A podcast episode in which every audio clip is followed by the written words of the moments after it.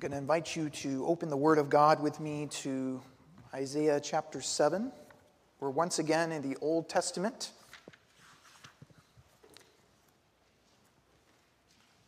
And we'll spend most of our time here, right in Isaiah chapter 7.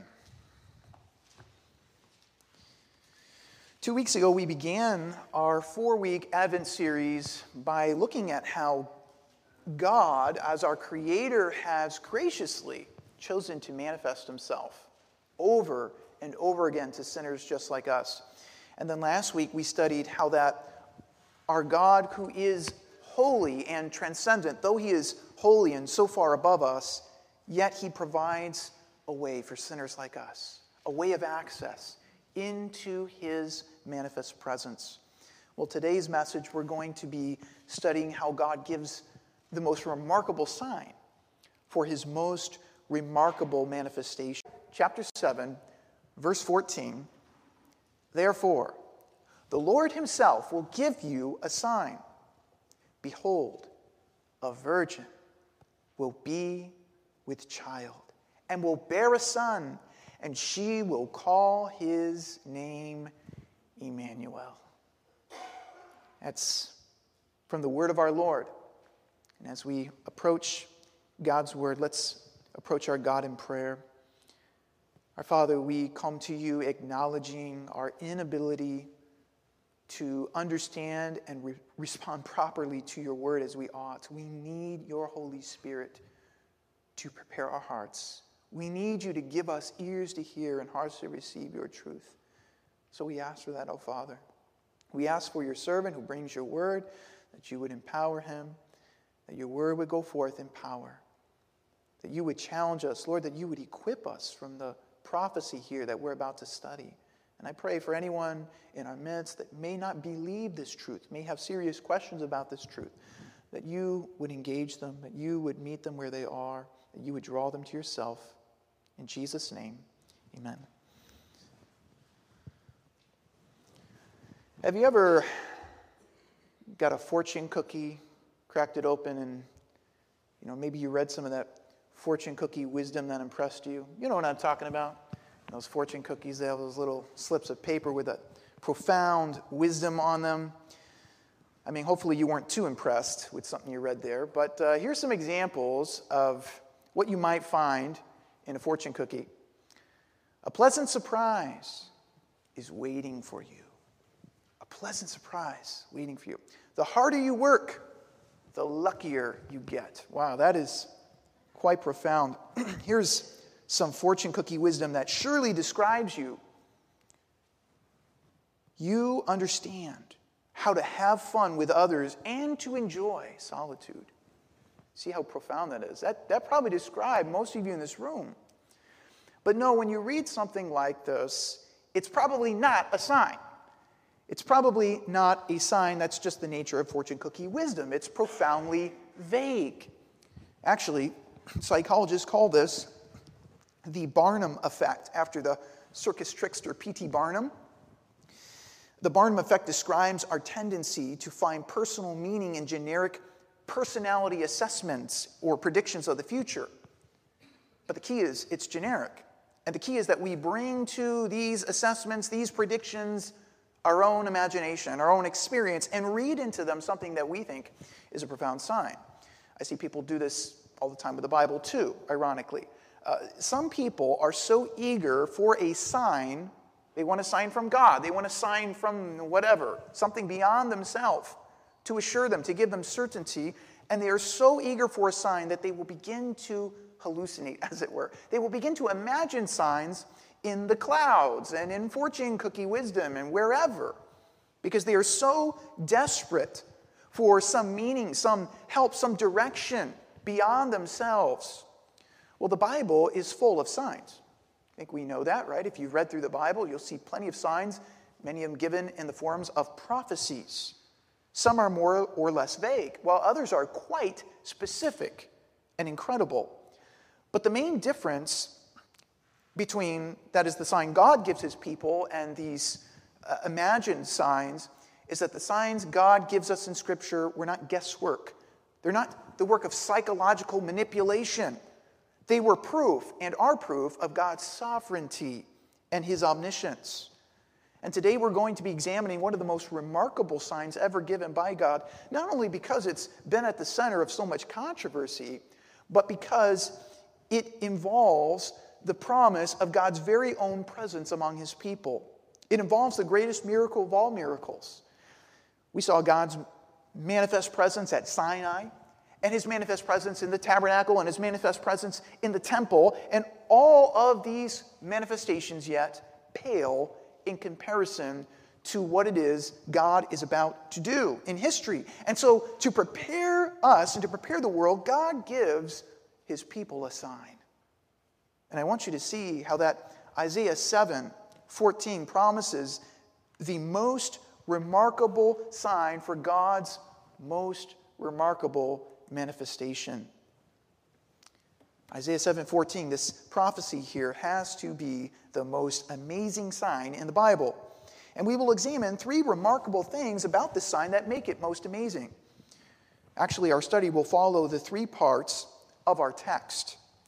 Notice verse 14 begins, Therefore, the Lord Himself will give you a sign. This first clause I want to focus on here, and this statement shows us the first remarkable thing about this sign. This sign depended on God's unchanging faithfulness.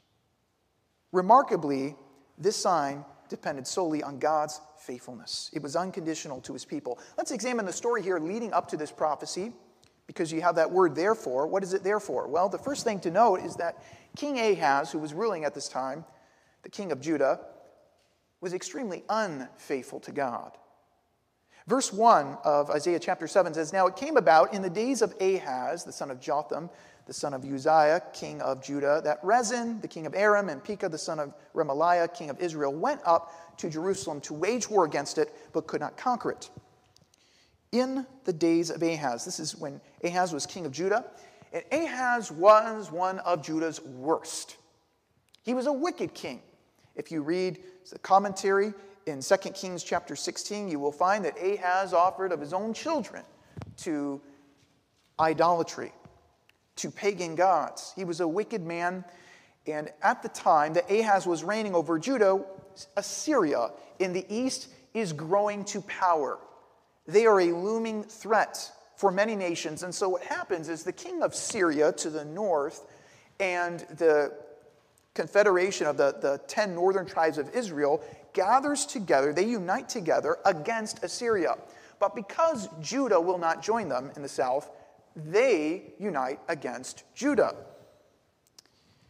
And so, verse 2 says, When it was reported to the house of David, saying, The Arameans, or the Syrians, have encamped in Ephraim, his heart and the hearts of his people shook as the trees of the forest shake with the wind. Notice that Ahaz the king of Judah, is here represented as the house of David metaphorically. And when he hears that the Arameans or the Syrians have arrived, Ahaz and his people are literally shaking like a leaf.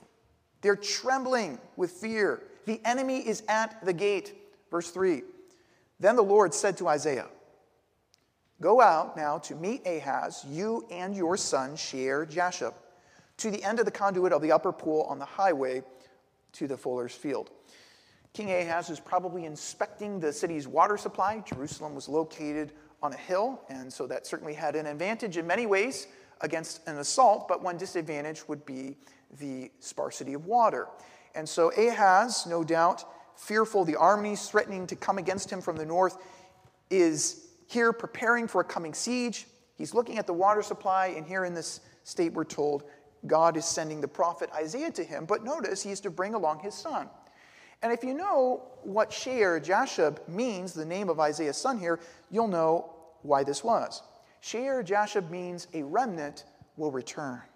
The remnant shall return. And so by introducing his son to Ahaz, Isaiah would be giving the king an object lesson of God's faithfulness. Well, verses 4 through 9 God gives Isaiah a message for Judah's king. Verse 4, he says, Take care and be calm and have no fear and do not be faint hearted because of these two stubs of smoldering firebrands. God tells Ahaz through Isaiah the prophet, don't worry about King Rezin or King Pekah. Don't worry about these guys. He said, these guys are just smoldering embers. They're going to burn out. They're soon going to be destroyed. You do not need to fear them. And God explains that He knows what these kings are planning to do and what they are saying to Ahaz. God knows. God knows uh, what your enemies are plotting in your life. God knows everything in life, as it were, that is stacked against you.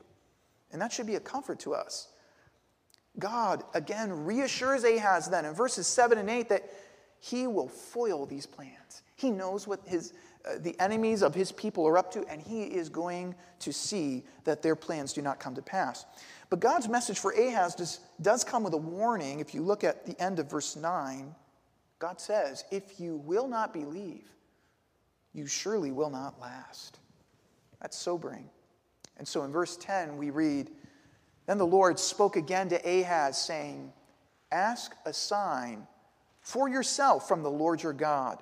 Make it deep as Sheol, that is the grave, or as high as heaven. God is saying, You ask what you wish.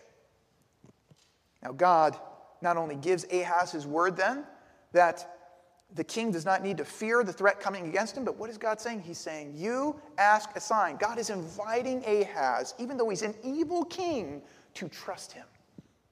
God wants Ahaz to trust him. God wants you to trust him. And so God is inviting this trust. He's offering a sign, He's offering to encourage Ahaz, certainly weak faith and lack thereof. But notice verse 12. Isaiah 7 12 but Ahaz said, I will not ask, nor will I test the Lord. Now, the fact that Ahaz says, I will not test the Lord, if you know in the scriptures, it, this kind of gives you a, the air of acting pious. He's trying to sound pious. It may sound pious, but it's anything but pious. We could say, in fact, Ahaz puts on a pious front, but for all this uh, piety or show of it, when we study 2 Kings 16, we see Ahaz is actually at this time plotting to join an alliance with Assyria. Now, you don't have to turn over there, but I want to read for you from 2 Kings 16, where it tells us that Ahaz was an idolater. He did not want to trust in the Lord. That was his problem. And 2 Kings 16, 7 says So Ahaz sent messengers to Tiglath-Pileser, king of Assyria, saying, I am your servant and your son. Come up and deliver me. Save me, he says, from the hand of the king of Aram and from the hand of the king of Israel who are rising up against me. Ahaz clearly believed a false gospel because he's seeking salvation from a pagan empire. He's seeking salvation from Assyria, not from the one true God. And Ahaz doesn't just refuse to trust God. As we go on to read in 2 Kings 16, we see he totally sells out on God. He actually plunders the temple of Solomon. He plunders the temple and he, he gives the gold in the temple to provide a bounty to fund his idolatrous campaign. Here's Judah's king. He's a wicked man, he's an idolater. He refuses to trust God. He plunders God's temple to fund his idolatrous campaign but Ahaz's unfaithfulness only sets the stage for God's remarkable faithfulness. Notice, God gives a sign, yet he gives a sign to the house of Judah. And it's a sign on account of his own faithfulness. Verse 13. Then he said, Isaiah says, Listen now, O house of David. Is it too slight a thing for you to try the patience of men, that you will try the patience of my God as well? Therefore, the Lord Himself will give you a sign. You see, here's the remarkable context of this most remarkable sign God yet gives a sign on account of his faithfulness. Now, some have insisted that, insisted that this sign the Lord is about to give cannot possibly involve Jesus Christ being virgin born seven centuries later of Mary. They, they say that can't possibly be because this is about 700 years after Ahaz, and so uh, they argue this sign can't be about Jesus because then it would have nothing to do with Ahaz or even his immediate time period. But we must remember something. It's not only Ahaz here, but it's the entire house of David that is in view. In fact, it is not Ahaz really, but it is the entire house of David that this prophecy, this whole chapter, this whole book is concerned with. And so while Ahaz represents the house of David as the present king over Judah, sitting on David's throne, being in David's lineage, yet he refuses to ask a sign. He refuses personally, individually, to ask a sign of God. And so, you know what? God says, nevertheless, he gives a sign to the house of David. In fact, in, I know this isn't so clear perhaps in the English translation, but in the Hebrew, God plainly uses second person plural pronouns when he says you. Listen now, O house of David, the Lord himself will give you. That's you, plural. God is not speaking to Ahaz individually, he's speaking to the house of David collectively. Because this prophecy is bigger than Ahaz, it concerns the throne of David.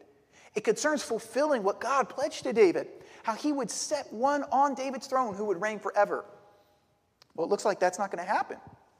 Because what these two kingdoms of the north are saying is we're going to end your line and we're going to put our own king on your throne. And God's saying no. My word will stand. What a mercy it is that after Ahaz insults the Lord, is unfaithful to God, and really, if you know the history of Judah, Judah as a nation is unfaithful to God too, yet the Lord still gives a sign.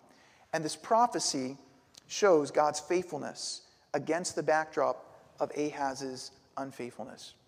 And so the context shows us the first remarkable thing about this sign the sign depended on God's faithfulness, his unchanging faithfulness. But the second remarkable thing in this verse that gives us another remarkable thing about this sign is namely that this sign demanded God's miraculous power.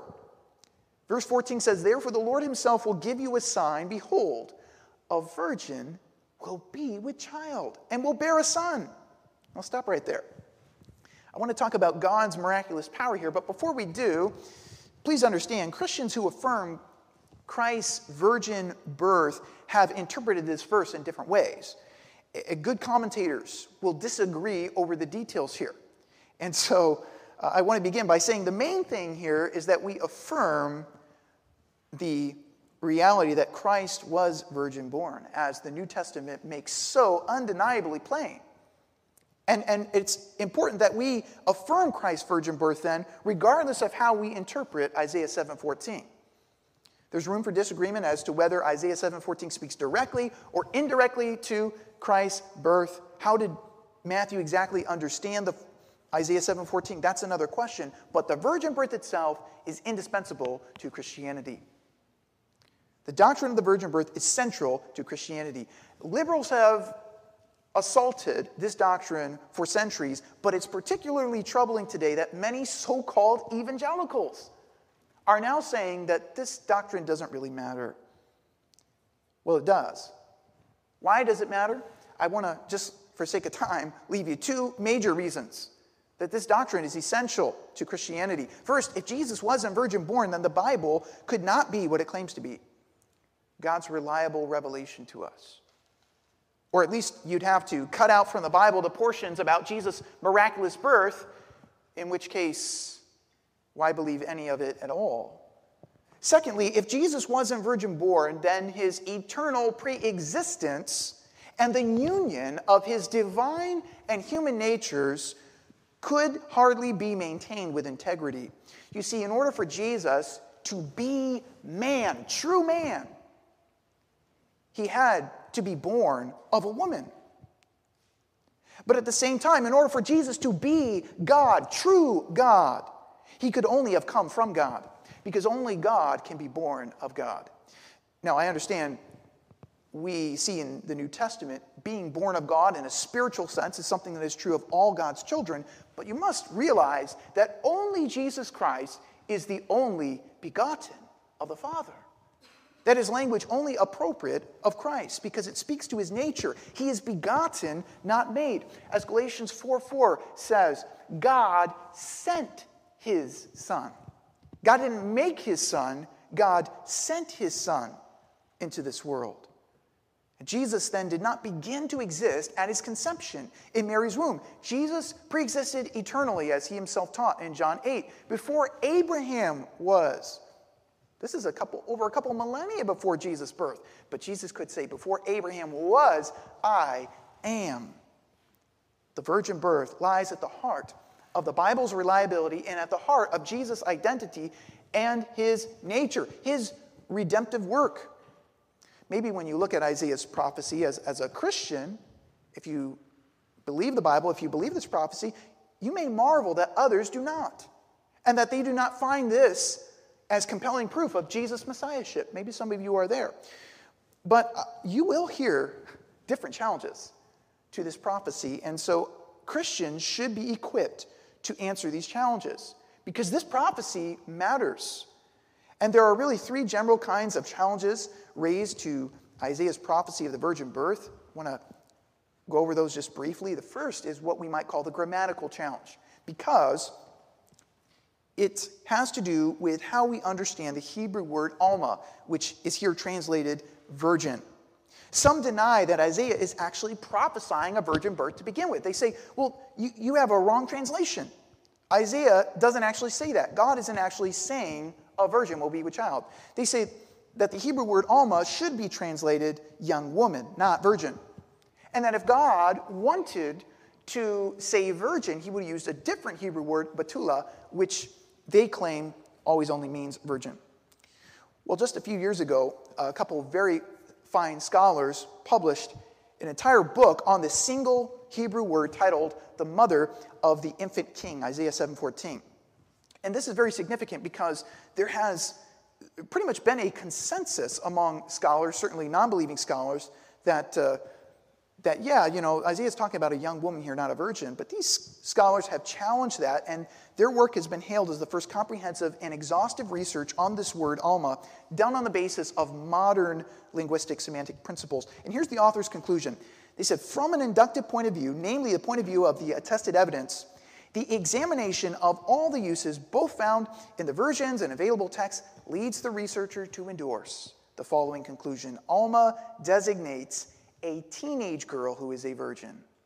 A teenage girl who is a virgin. What I'm saying here is that more recent research is now confirming what at least Christians have, uh, most Christians have always understood that uh, just because there's already a word in Hebrew for virgin doesn't mean that, uh, that this word alma cannot also mean virgin. You see, the word batula indicates a virgin, regardless of age, while the word alma indicates a virgin who is young. A young virgin, a specifically young woman, but she is virgin. So the next time somebody tells you, well, Isaiah 7:14 shouldn't say a virgin shall be with child. That's not a that's not a good translation. You could say, well, it's not the best translation. You're right. It, sh- it really would better read, Behold, the Lord Himself will give you a sign a young virgin, a young virgin will be with child and will bear a son. At least the ancient Jews understood this. Because when they, a couple centuries before Jesus' birth, translated the Hebrew scriptures into the Greek Septuagint, they used the word here, parthenos, in Isaiah 7:14, which always only means virgin. They understood. And this is why Matthew also understood and claimed that Mary's conception of Jesus all took place to fulfill what was spoken by the Lord through the prophet Isaiah. Matthew 122. Matthew could say that because Isaiah's prophecy directly, I believe directly fulfilled what was predicted here.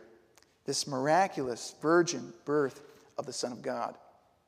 Now, another challenge that will be raised in addition to this grammatical approach is what we might call the philosophical challenge. And this is where some deny Jesus' birth because they claim, well, this just isn't possible. A lot of people on the street will just say, well, of course, that's impossible. Why would you believe that? I can't believe in the virgin birth because I believe in science, you know? Well, sounds all sophisticated, right? Um, what they're really saying is that they don't believe in anything that science can't explain. At least that's what they're assuming. But that itself is a bad idea. And it's one that you honestly can't consistently live by.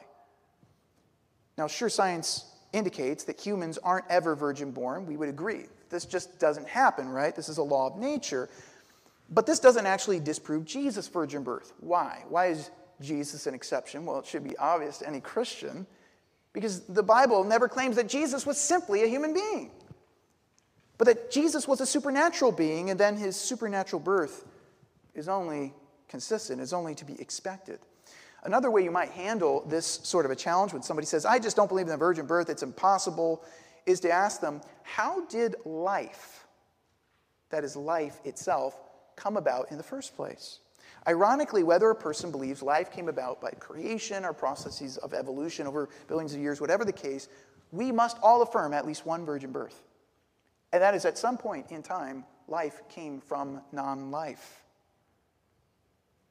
Still, you hear people saying silly things like, I don't believe the virgin birth is possible, as if to say, even impossible for God, the Creator. But look, if God, the Creator, can create life from non life, he can surely create life in a virgin's womb without the help of a man.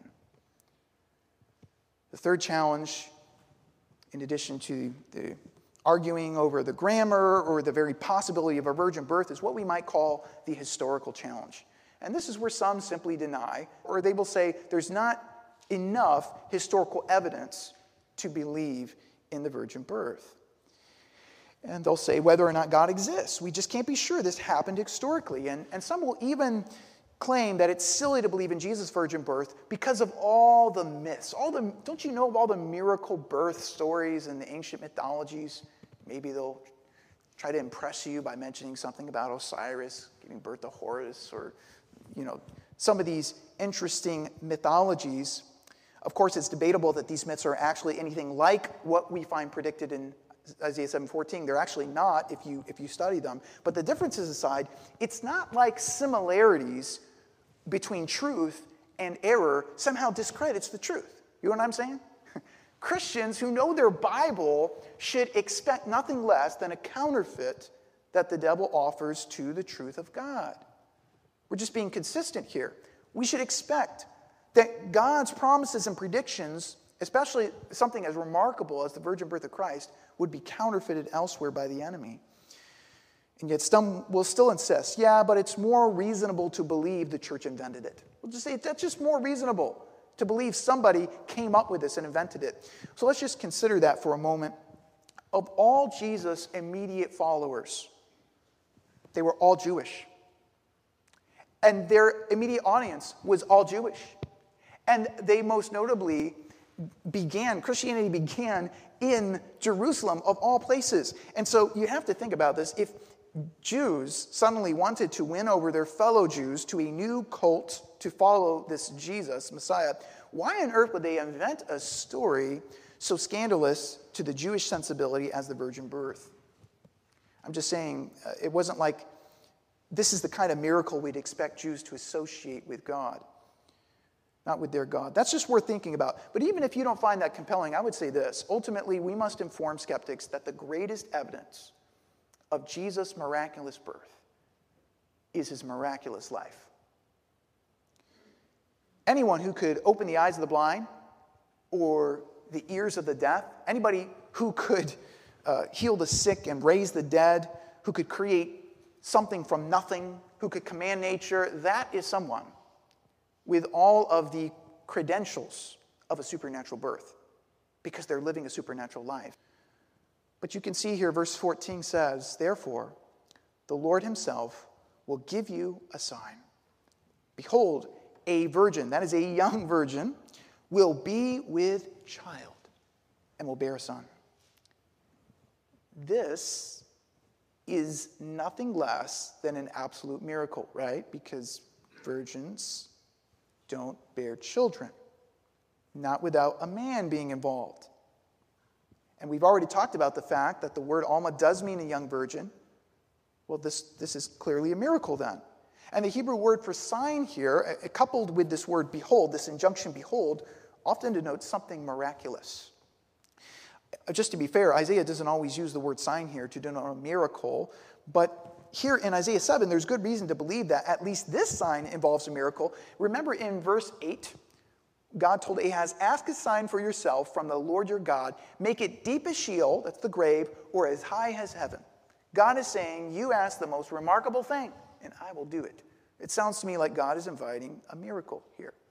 And then there's the fact, though, in addition to this, that when skeptics claim Isaiah 7:14, it can't be predicting a miraculous virgin birth sign.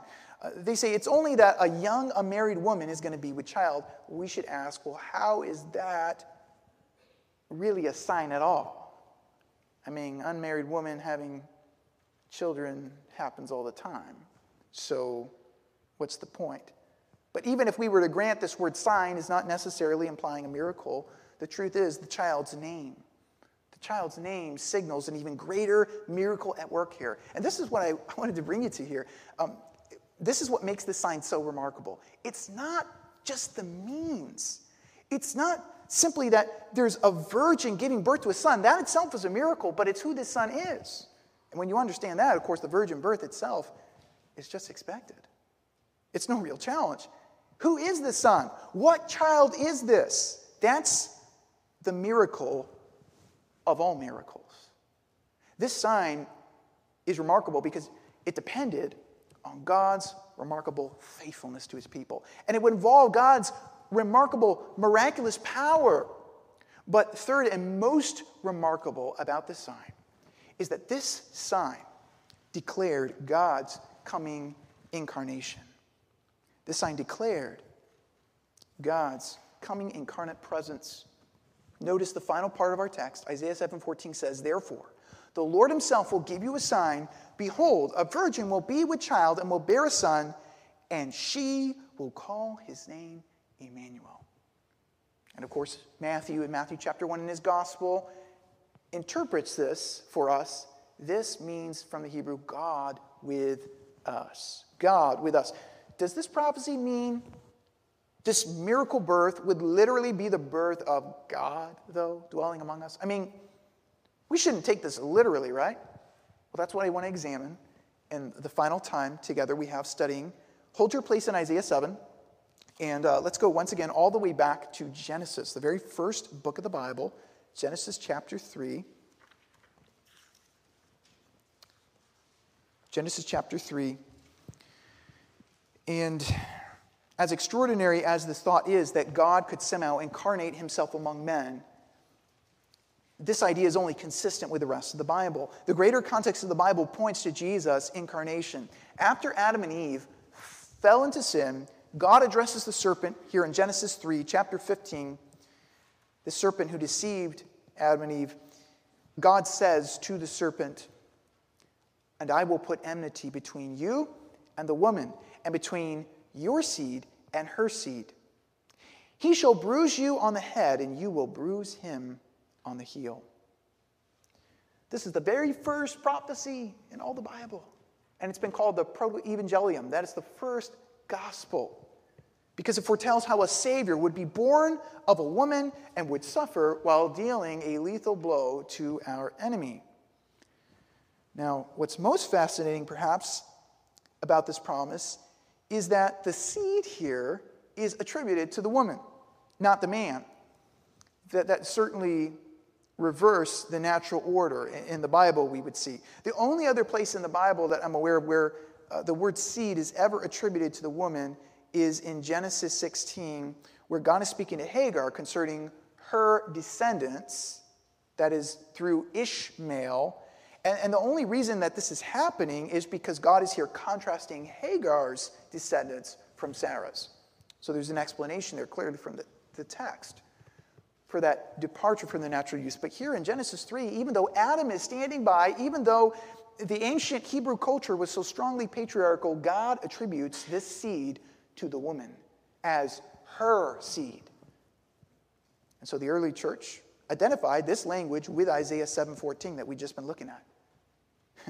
Where, where we're later told that a woman will bear a man child without a man's seed, so that this Savior in her womb is literally her seed. There's no man involved in this conception. Now, maybe you don't find that's convincing, but this much is plain. From the very beginning, the very first prophecy in the very first book of the Bible, this much is plain. A Savior was predicted to come. He would be a man because he would be born of a woman, and he would crush the serpent's head.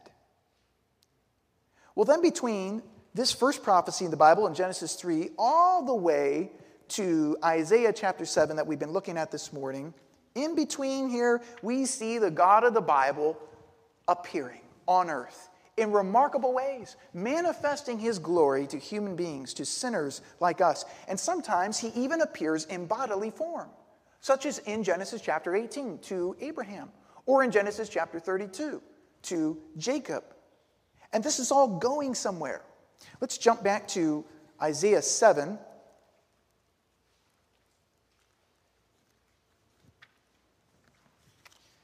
Isaiah 7. Chapters 7 through 12 of Isaiah have often been called the book of Emmanuel. Have you ever heard that? The book of Emmanuel because they center around the same hope. It's a child who is the hope of Israel. And his name, this name Emmanuel, means God with us. That's the hope. God dwelling with his people. Before you say, well, the name is just a metaphor, it's a simpler way to interpret it. Before we, we say that, I want to show you something. I want to show you the entire book of Emmanuel points to Jesus' incarnation. From Isaiah 7 1 through 14, we've seen that this sign of a virgin birth was a promise to all of David's house. Not uniquely to Ahaz, anything like that, to happen in his lifetime. No, it is to the house of David. Ahaz rejects the sign. God's going to give it regardless because of his faithfulness to his people, period. But this sign then to David's house doesn't end with verse 14. If we look at verse 15, Isaiah says of this Emmanuel child, he will eat curds and honey at the time he knows enough to refuse evil and choose good. Isaiah is saying that this child will live on a simple diet. This is not the diet of your typical king. This, this would be like saying today that this remarkable child will eat cereal and milk and rice and beans. This is not the diet of a king. And though he was Israel's king, as we'll see in conjunction with all these other texts, Jesus would live on a simple diet in Galilee. And this child, Isaiah says, will know to refuse evil and choose good, unlike all of Israel and Judah's kings, even the best of them, Hezekiah and Josiah, which are to follow. This theme of this unique child choosing good over evil is actually uh, featuring prominently in chapters 9 and 11 of Isaiah.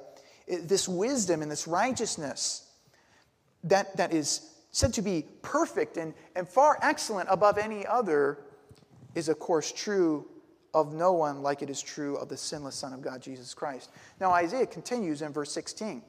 He says, Before the boy will know enough to refuse evil and choose good, the land whose two kings you dread will be forsaken. And interestingly, you goes back to the singular here. To, uh, he's talking to Ahaz for sure. But some believe that this must refer then to Isaiah's own son, who is born in Isaiah chapter 8. But it's more likely this boy, the boy described in verse 16, is the same Emmanuel child, Jesus Christ who is directly predicted and who will be born centuries later. Because nothing in this chapter, interestingly, and if you study biblical prophecy, this isn't actually so absurd, nothing in this chapter actually tells you when the Emmanuel child will be born. We have clues that it will happen after God's judgment upon the land of Judah, but nothing tells us when he would be born, only that he would be born. And in biblical prophecy, a time gap that that would happen between Ahaz's time all the way seven centuries later to the birth of Christ, that's really not so absurd. It's really not so unusual, especially not for a God who is timeless, a God of whom the scriptures say, a thousand years is but one day. Well, Isaiah has a son in chapter 8. If you look at Isaiah chapter 8, and many have said, aha, this must be the Emmanuel child. This is the prediction of, or the fulfillment of what was predicted in Isaiah 7:14 but it's clearly not the same child. Isaiah's son is not born of a virgin, for one thing, namely, and Isaiah names his son, get this, Maher Shalal Hashbaz. Yeah, it's the longest name in the Bible. Poor kid, right? Imagine growing up in his teenage years. Dad, why did you name me this again? Maher Shalal Hashbaz. Well, Isaiah's child is a sign of judgment. The name means Swift is the spoil, speedy is the prey. And so Maher Mahershala Hashbaz is a sign of God's judgment, not his salvation. This is the exact opposite of the child predicted in Isaiah 7. We shouldn't confuse them. Uh, this, just because one happens after the other, that doesn't prove anything. Isaiah 8 goes on to explain that this judgment coming upon the, the land of Syria and Israel to the north, it's going to cover the land of Emmanuel. Isaiah chapter 8, verse 8. As if to say, Emmanuel, this child who's predicted to come in Isaiah 7:14, is the one to whom all the land belongs. He is the rightful heir because he's the King of Kings, of course, as we'll see. Well, the rest of chapter 8 offers hope to the remnant. They will escape destruction because of the fact God is with us. Verse 10, for instance. Um, then we come to Isaiah chapter 9, and the situation is bleak because God's judgment has come to Israel. And they are living once again under oppressors. And yet, in this oppressive situation, Israel's hope is that the light has shined to them. And you know what? Ironically, it shines in Galilee, where Jesus would do most of his ministry. And of course, the Gospels recognize this was a fulfillment. Jesus' ministry in Galilee was a fulfillment of Isaiah 9. And Isaiah 9, we get down to verses 6 and 7, explain that this hope, this salvation, this light that is to come to Israel is to come to them in the form of the most remarkable child ever. It's the son that God gives the house of David. Isaiah 9 6, for a child will be born to us, a son will be given, and the government will rest on his shoulders and his name will be called Wonderful Counselor, Mighty God, Eternal Father, Prince of Peace. Sounds like God with us. There will be no end to the increase of his government or of peace on the throne of David or over his kingdom to establish it and to uphold it with justice and righteousness from then on and forevermore. The zeal of the Lord of hosts will accomplish this. This is not one of Isaiah's sons. This is not one of uh, Israel or Judah's best kings that we find recorded in the Old Testament, not even Hezekiah or Josiah. This is only descriptive, could only be descriptive of the true King of kings and Lord of lords. This child is true man because he's born of woman, that's plain in Isaiah 7 and Isaiah 9, but he's also true God. He's called God, the mighty God. This is the same Messiah king that Micah foretold would come out of Bethlehem in Micah 5 2. His goings forth are from old, even from days of eternity. Why, why is this so hard for us to see in Scripture? That the Christ child that would come into the world pre existed, not as an angelic being, but as the Father of eternity. He's from everlasting to everlasting child to come is the God man, Emmanuel. He is God with us. In Isaiah 10, we, we don't even have time to look at this, but this child again is referenced as the mighty God. In Isaiah 11, then, most notably, the book of Emmanuel continues to describe this most remarkable child as a shoot, a shoot that will spring out of the stem of Jesse and from as a branch from his roots. This, this is the Messiah this is this child is Israel's hope. He's here pictured as a shoot that springs out of David's family tree, even though the tree is fallen. Yet, here comes this little twig of life. And Isaiah 11, 2 says, The Spirit of the Lord will rest on him, and the Spirit of wisdom and understanding, and the Spirit of counsel and strength, and the Spirit of knowledge and of the fear of the Lord. You see, while even the wisest of Israel's kings will be proved a fool, this child will reign with perfect wisdom, perfect righteousness. He's the king that Israel has always needed. And Isaiah 11 goes on to describe how that under this root of Jesse, all the earth will be restored to Edenic conditions. He's not just going to change Israel and reform Israel, he's going to reform the world. This is no ordinary king. This is the God man. And while these prophecies do not distinguish Messiah's first and second comings here in the book of Emmanuel, it does become clear later on in Isaiah's scroll, because the, the book certainly continues, that this messianic ruler will also be a servant, especially in Isaiah 52 and 53. He will be a servant who will suffer for his people, and so therefore, of course, we can infer Messiah would have separate comings. He would come to suffer and he will come to reign. At any rate, Isaiah 12 closes the book of Emmanuel with rejoicing. Rejoicing why and how? Because the Holy One of Israel is said to dwell in her midst. God dwelling in the midst of his people. That's Emmanuel. That is God with us. Isaiah 7:14 promises the most amazing sign. The most amazing sign because it involves the most amazing miracle. This is the most remarkable sign involving the most remarkable manifestation of God. God entering the world through the womb of a virgin and dwelling with men as this most remarkable child. This is the hope of all humanity, the gift of God. This is the salvation of the world. This is the salvation of every possible soul. It's contingent upon what we do with this amazing child of God, this child sent for our salvation. Maybe you're listening and you have questions about something we, we talked about. I, there's so much here. We could, we could spend a lot of time here. But maybe you have questions. Maybe something doesn't make sense to you, or you'd say you're having trouble believing this prophecy of the virgin birth. Look, whatever the case, if that's you, please let me know. Please don't, don't just leave here. We're not going to uh, attack you for disagreeing with us. You certainly have the right to believe as you do. But we, we would love for you to talk with us. I'd love to speak with you. Give us the opportunity to answer any questions you have because this is important. This is the most important thing ever. Christmas is about presence, presence with a CE. It's about the presence of God dwelling among his people. And we've seen today how God promised that his presence would one day dwell among his people in this most remarkable way. But, and in this most remarkable child. Next week, we're going to aim to study the fulfillment then of what has been predicted here in Isaiah 7:14. So let's pray.